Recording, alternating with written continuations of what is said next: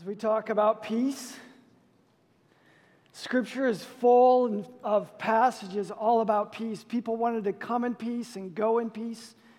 They wanted to live in peace and they wanted to die in peace. And Jesus' birth was announced with the angel saying, Peace on earth. Luke chapter 2.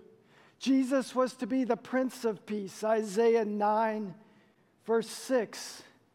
Yet I've been to a lot of history class. And I drive on 465 about every day. And I've been to the grocery store, and I don't hardly see peace anywhere. Last week, I got to be in the Middle East with a pile of our international workers in the Alliance, mostly from closed countries where they have to be super careful about who they are and why they are where they are. They come from places where even a, a sense of relative peace is hard to find right now. I went to the location with great skepticism about safety. They came to the same location with a sense of relief and relaxation. As we were leaving this location, we transited through a place called Izmir, Turkey. And when I got to Izmir, Turkey, we were getting on or going to the airport to get on the plane to leave to go to Germany, which was having all kinds of issues with snow. And so people had been stuck in Izmir for days. There were two flights on this small little airline we were on, and Munich wasn't having either one of them come into Germany because they had shut down for days and they were all backed up. There was the later flight, and then uh, there was our flight that was supposed to leave that morning.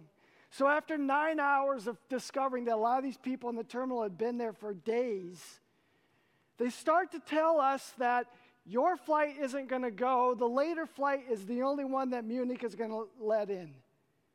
And I watched some Turkish women go crazy. Next thing I know, everybody is standing around the counter. The lady goes behind the counter, grabs the phone, makes a phone call. Please show up.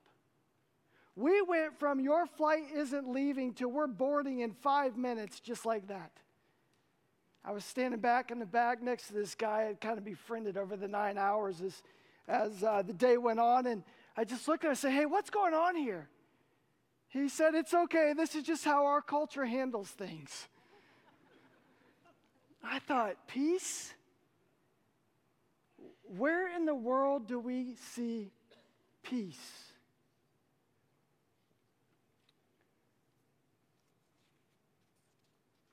The angel announced peace on earth, goodwill to men. I want the, the team to put up an article headline, if they can, for us.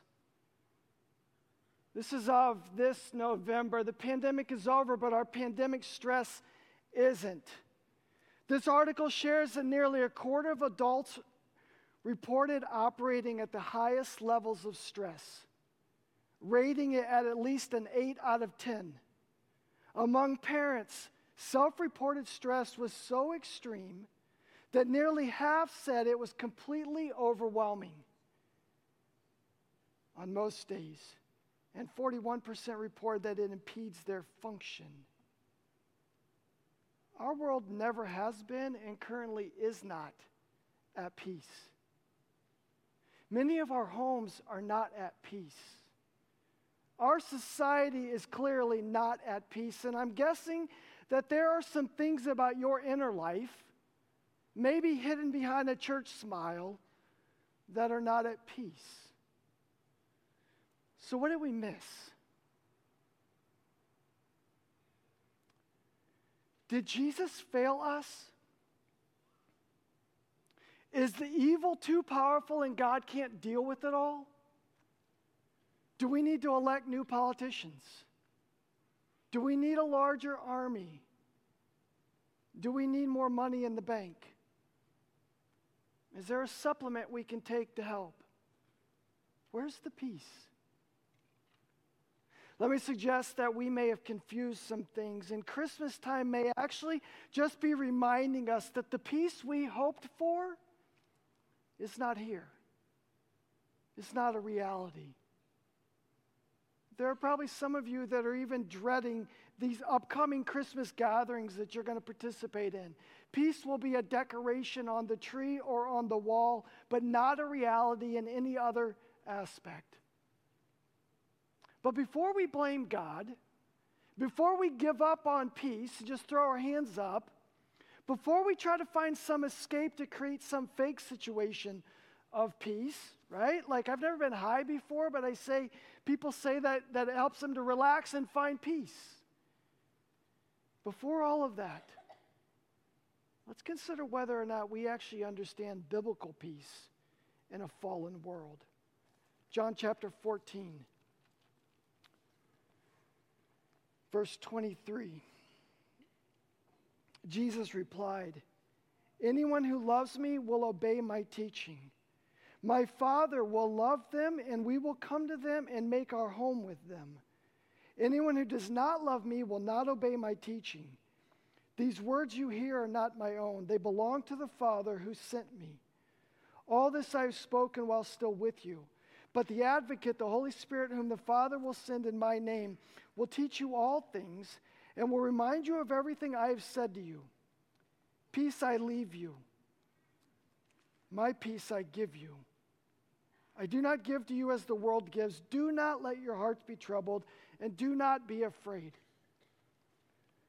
Right away, Jesus lets us know that He will give us peace. He promises. He will give us peace, but His gift doesn't look like the world's gift. How many people are simply looking for what the world means when the world, we might say the flesh, talks about peace? Mostly they mean no trouble. Mostly they mean relaxed living. Mostly they mean calm circumstances free from worry. At the base level, people simply looking for what they might consider to be an easy life. Which may mean that you and I have a different thought about peace than Jesus does. Did Jesus, on this side of his return, promise us world peace? I think he said in Matthew 24 that there would be wars and rumors of wars. Did Christ on this side of his return promise us political or societal peace or an easy life? I think in John 16 33, he said that in this world you would experience trouble and that the world would hate us because of him. Matthew 10 22. Did Christ on this side promise family peace? I think he said division would come between family members. Do you think I came to bring peace on earth? No, I tell you, but division. Luke chapter 12, 51 to 53, and goes on to talk about the division being between family members.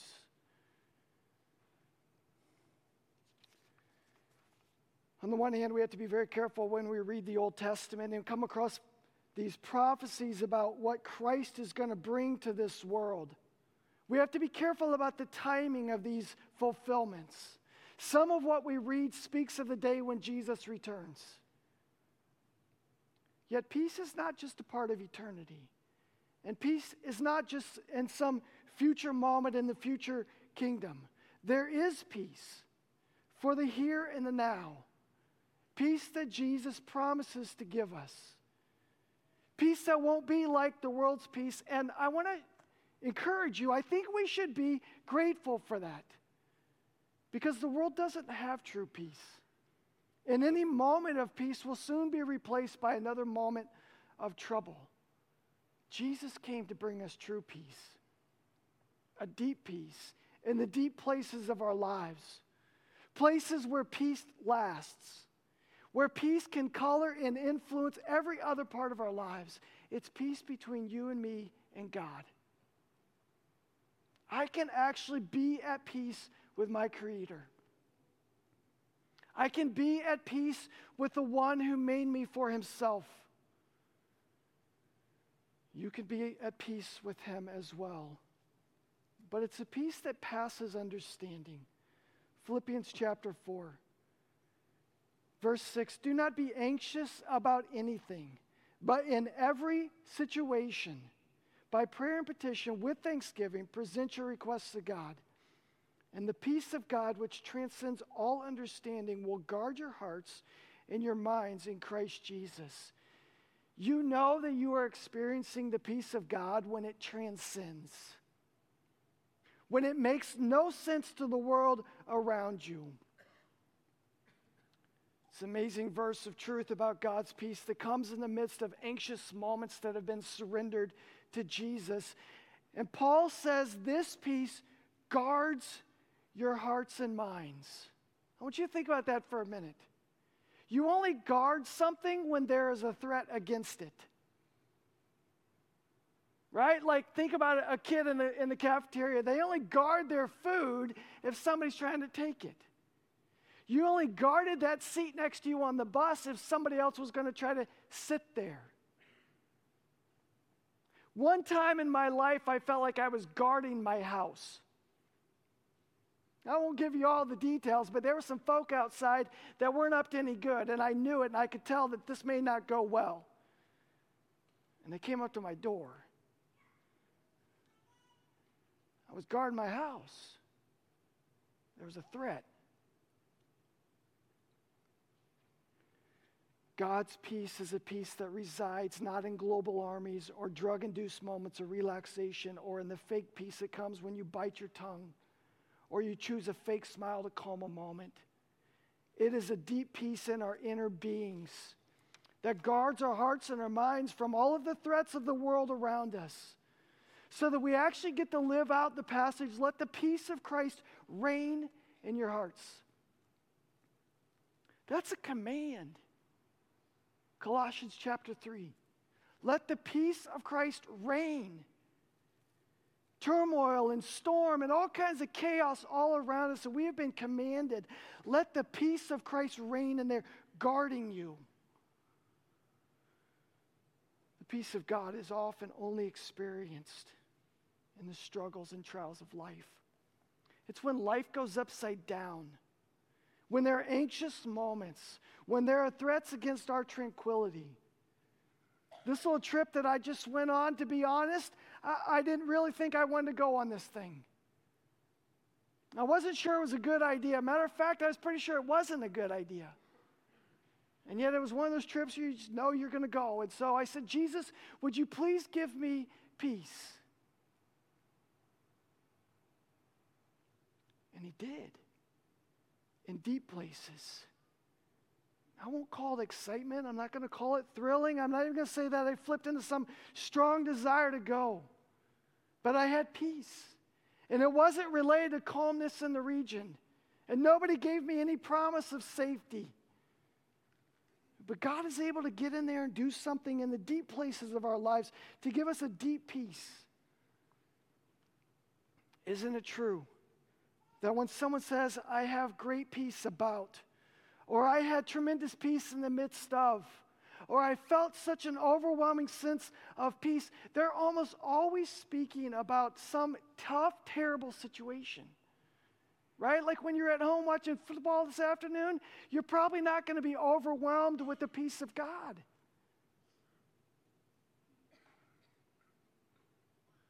Peace that Jesus gives us is a peace that the world doesn't understand. It's a peace that passes all understanding. The peace that He gives us is not like the world's peace. We should be grateful for that. World peace might stop a war. History tells us another one will start. Medicinal peace might work for a while, but another pill will be needed. Drugs and alcohol might create some fake peace, but it will fade.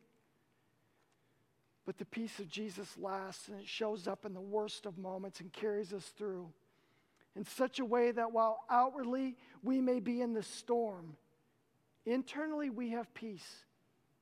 A peace that our world, which sometimes means your neighbors, sometimes it means your family members, cannot understand.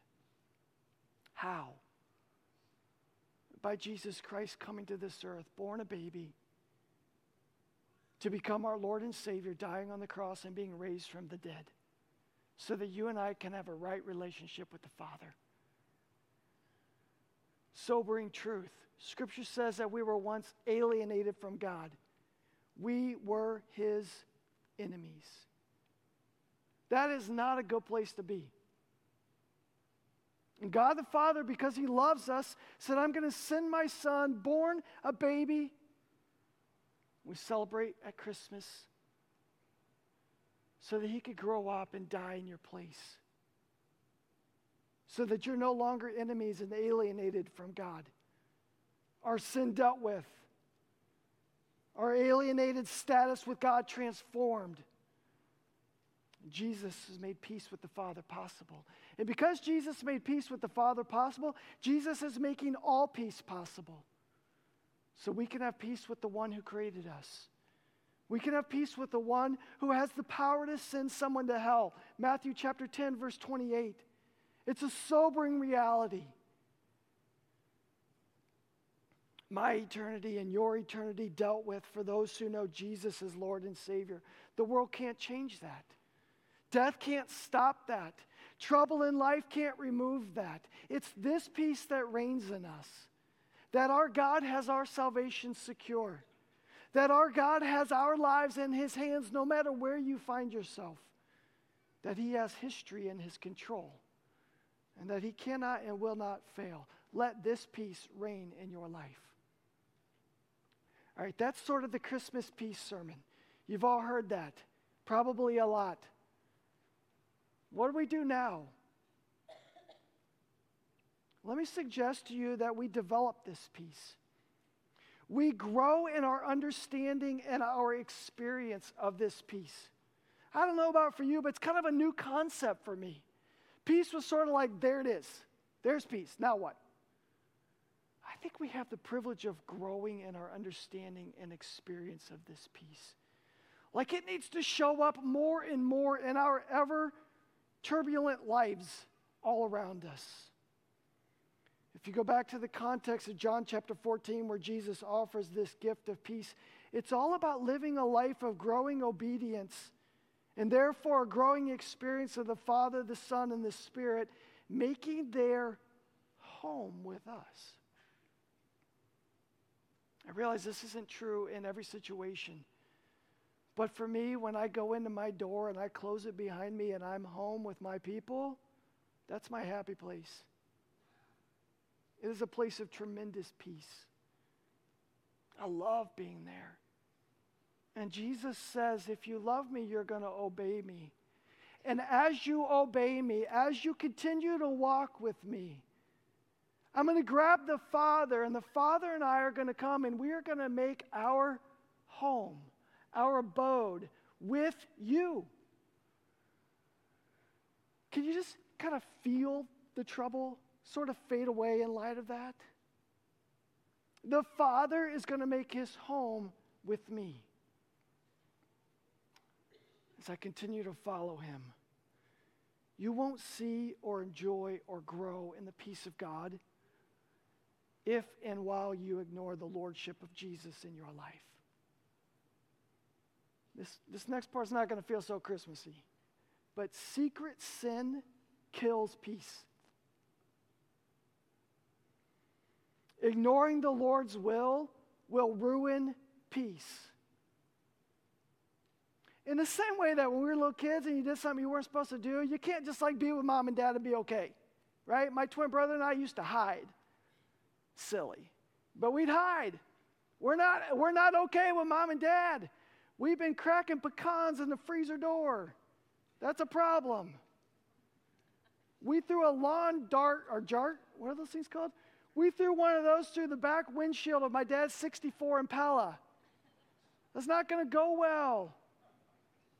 We can't be at peace after we do these things. Young people know this. If you're out running around and you're partying and you got your parents fooled, you're not at peace. You know that. Failing to follow God's plan for your marriage and your human sexuality, you're not going to be at peace. If you are not faithfully surrendered to the Lord financially, expressed through giving and being generous, you're not going to be financially at peace. I don't care how much money you have. So we need to be careful that we don't ask for and expect the peace of God to reign in our hearts while we completely ignore the Lord's desire and will for us. I'm not preaching to you out of some book I read. I'm preaching to you out of a life I've lived. And you probably have as well. How does God grow our understanding and our experience of peace? Sometimes through trials of life, right? He proves himself in the storm. Sometimes it's through discipline. God uses discipline because we cannot live in disobedience and experience peace with God, and God knows that. I cannot mistreat my spouse and expect a thriving relationship. It doesn't work. So at salvation, we're made right with the Father. Then we live this out and develop the relationship as we're careful to keep it pure and undefiled. Hebrews chapter 12. Endure hardship as discipline. God is treating you as his children. For what children are not disciplined by their father? If you are not disciplined, then everyone undergoes discipline. If that's true, by the way, we should be aware of where that's at, right? I should be able to look at my life, at least in some broader strokes, and say, I can see how God has been at work in this area of my life. Everyone undergoes discipline. if you're not disciplined, then you're not legitimate not true sons and daughters at all. Moreover, we all have human fathers who disciplined us and we respected them for it. How much more should we submit to the Father of spirits and live? They disciplined us for a little while as they thought best, but God disciplines us for our good in order that we may share in His holiness. No discipline seems pleasant at the time, but painful. Later on, however, it produces a harvest of righteousness and peace for those who are trained by it. Therefore, strengthen your feeble arms and weak knees. Make level paths for your feet, so that the lame may not be disabled, but rather healed. We don't always enjoy discipline. But have you ever walked through discipline with the Lord and then have the privilege of experiencing a deep peace that He can bring on the other side? Where He's like, all right, Kurt, we dealt with all of that. I've taken care of it. Now, Come enjoy the peace. Come enjoy the rest. When He corrects and cleans and fixes the dirty stuff in our minds and the evil thoughts that we come up with and the ambitions that our flesh births. When He reveals the selfishness in our relationships and our marriages.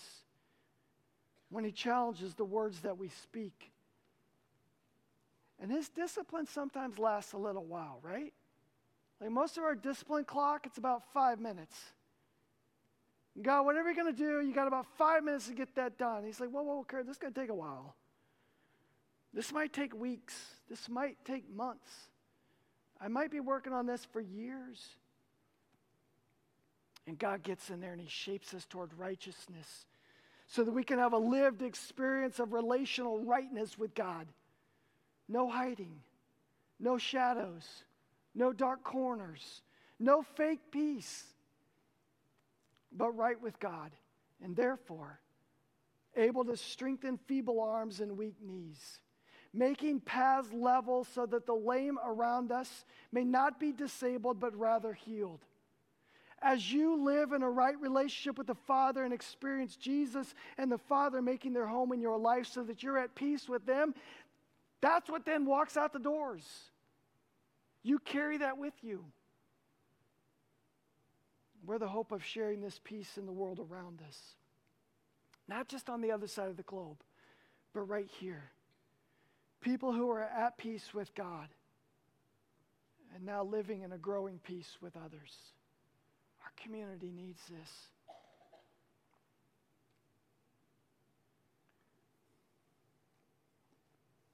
I don't do a lot with Facebook. So anytime somebody sort of alerts me to something on Facebook, it's, it's something juicy, something's going on. And I was going to reference a page to you this morning, I'm not going to reference. Because when I went on there to just check and see what was going on this morning, I noticed somebody sharing their deep heart. And it was all about not being at peace anywhere in their life. And I recognize this is everywhere around us. It is fresh. Some of you brought it in here with you. There's turmoil in your life, there's turmoil around your life. I hear stories of bullying going on at our schools. And when I say our schools, I don't mean like somewhere else, I mean like right here. Strife in marriages where husbands and wives are no longer living under the same roof because they can't. Growing anxiety and suicidal ideation. The numbers are terrible. The stats we put up about people and what stress is doing to them. And then you add to that all of the turmoil and the violence in the world that we live in. Friends, as we live in this right relationship with the Father, as we experience peace with Him, we now have that peace to offer to a world that is so desperate for something deep and abiding. A world that desperately needs the gospel message so that lost people can be made right with the Father. I hope you have lost people on your radar. I hope that if I quit talking for about 30 seconds, you could come up with three or four names of people that you regularly pray for and watch for the Spirit of God to open doors. Because that's what Paul asked for. Paul asked that we would pray that there would be open doors. And as the door opens and he walks through it, he might have something smart to say to them, right? Like, like help me not to fumble this, Lord, when my neighbor's door opens up and I have the opportunity. I hope you have lostness on your radar. for us to bring peace into a world that's experiencing the storm every day, every moment. And for the world around us to see that the source of our peace is not our money. That's a terrible thing. If they're like, hey, you got so much money that, that you, of course you're at peace. Now, that can't be the source. That our medicine is not our source of peace that our plan for retirement is not our source of peace, that our ability to have influence over others, meaning we can get them to do what we want them to do, that that's not our source of peace. Our source of peace is Jesus, who makes peace with the Father possible. And out of this experience of peace with God the Father, we have a genuine peace to live out and to give to others so that you can be at peace with everyone. I kind of have a goal in life. And I came from a place where I knew a lot of people in town, and I could never go to the store without seeing somebody I knew. And I had a goal. I, I want to be at peace with everyone to the best of my ability so that anytime I encounter anyone at the store, I don't have to dodge them. I don't want anybody that I have to be like, ooh, I all of a sudden need something on the other side of this place. Paul says, as far as it depends on you, be at peace with everyone. This is what we bring into our world. We can be at peace with people because we are at peace with God. And as you grow in your understanding and experience of peace with God, it helps in the way that we then are at peace with people around us. If you've not experienced peace with God, you cannot be at peace with other people. Friends, the stuff that our world is screaming for right now, it is impossible for those who have not experienced peace with God to somehow create peace. It's not going to happen. But for those of us who know Jesus, we can bring peace to others. So we get to experience what Jesus talked about in the Sermon on the Mount. Blessed are the peacemakers, for they will be called sons and daughters, children of God. You look like your Heavenly Father when you make peace. Not when you break peace, not when you fake peace, but when you make peace, you look like your Father. You look like you've been in the presence of God when you're able to then come and bring peace into situations around you. So, where is peace missing in your life? Where is it broken? Try to name those spaces. Uh, I got a little hung up in Germany last week. The sermon note sheet is a little sparse, right? There's plenty of room on you there for you to take notes. Maybe jot down where's the peace missing? And let me suggest to you that where you find peace missing, where you want peace and don't have it, is likely to be where your next crisis of faith will show up. Because that's probably an area where Jesus wants to get in there and begin to do some things.